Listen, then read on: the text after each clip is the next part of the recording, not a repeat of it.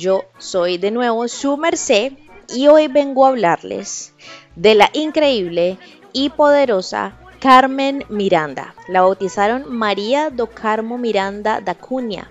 Ella nació en Marco de Canaveses, en Portugal, el 9 de febrero de 1909. Pero apenas no sé si fue, creo que fue antes de que cumpliera un añito, a veces todas estas fuentes virtuales son complejas, sus padres se mudaron a Río de Janeiro en Brasil. Ella fue una cantante de samba, pero bastante versátil, va a interpretar otros géneros y actriz muy muy famosa durante las décadas del 30, el 40 el, y el 50, que se conoce como la época dorada del el cine de Hollywood. Entonces el cine va a tener una incidencia muy importante sobre todo en nuestro contexto caleño y todo lo que comprende ese complejo que han denominado complejo dancístico caleño. Porque si bien tenemos el cine mexicano, la parte del cine estadounidense también tuvo un impacto bastante fuerte. Ahorita entramos en eso. Ella comenzó su carrera como cantante a finales de 1920. De hecho, creo que una de sus primeras grabaciones aparece en 1929. El primer gran éxito vino con Pra você gostar de mim, escrita por Jubert de Carvalho. Se lanzó en 1930 fue un super hit inmediato, un récord de ventas y llegó a ser tan, tan, tan reconocida y popular que tan solo unos meses, unos seis meses después, Carmen Miranda era la cantante brasileña más famosa. Si bien como mencionaba ahora, ella nació en Portugal, siempre se le va a identificar como brasileña. Bueno, creo que a muchas personas les pasa y nos pasa que nacemos en, en algún lugar, pero nos construimos también y nos hacemos en otro.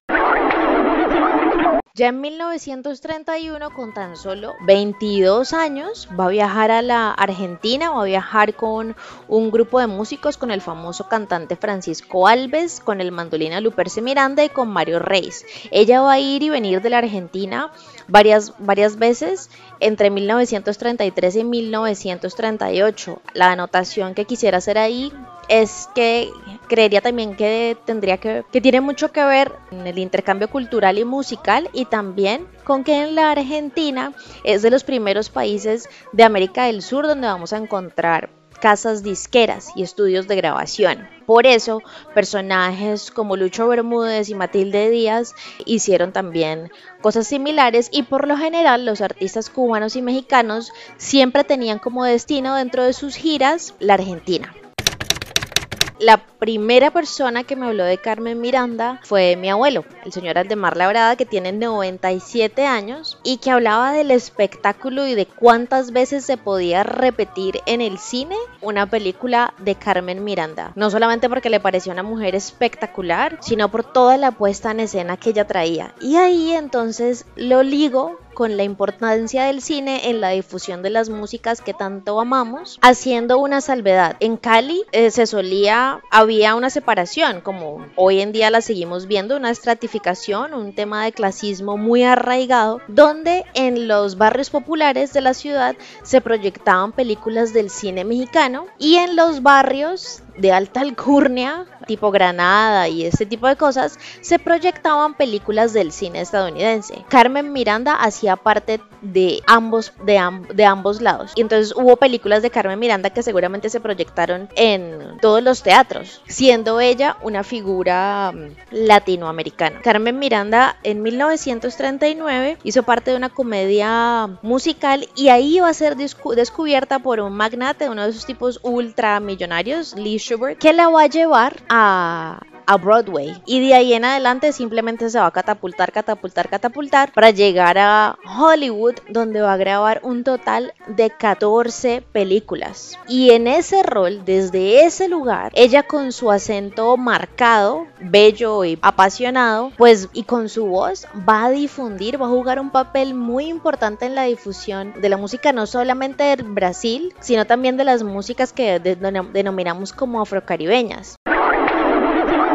Yo nunca fui de esas personas que se fijaba como, uy, el dato así de la primera persona en tal, la primera persona en tal, porque a veces digo de pronto existió alguien más, pero no sabemos de esa persona. Pero la lengua es el azote del rabo y ahora encuentro en todo este rastreo de las mujeres en la música que es algo bastante diciente e importante. Todo esto para decir dos cosas.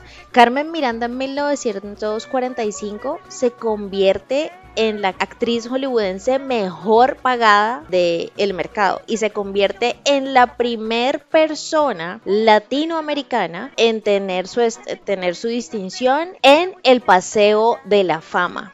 En 20 años de carrera, ella dejó más de 300 grabaciones. Y para cuando se anime en era de Río de Janeiro, que ojalá podamos ir pronto, hay un museo que se hizo en su memoria que se llama el Museo Carmen Miranda, ahí en el Parque Eduardo Gómez. Ustedes la ven así súper grande en pantalla, o yo la veo en las películas. Hay varias disponibles ya y ya incluso restauradas en YouTube. Y ella solamente medía 1,52. Bueno, eso sí son como datos ahí ya curiosos solamente. Les invito a que sigan, a que profundicen y se acerquen al legado musical y a la memoria de Carmen Miranda. Nos escuchamos pronto. Recuerden que esto es Solo sé que tiene nombre de mujer, precursoras y referentes de la salsa.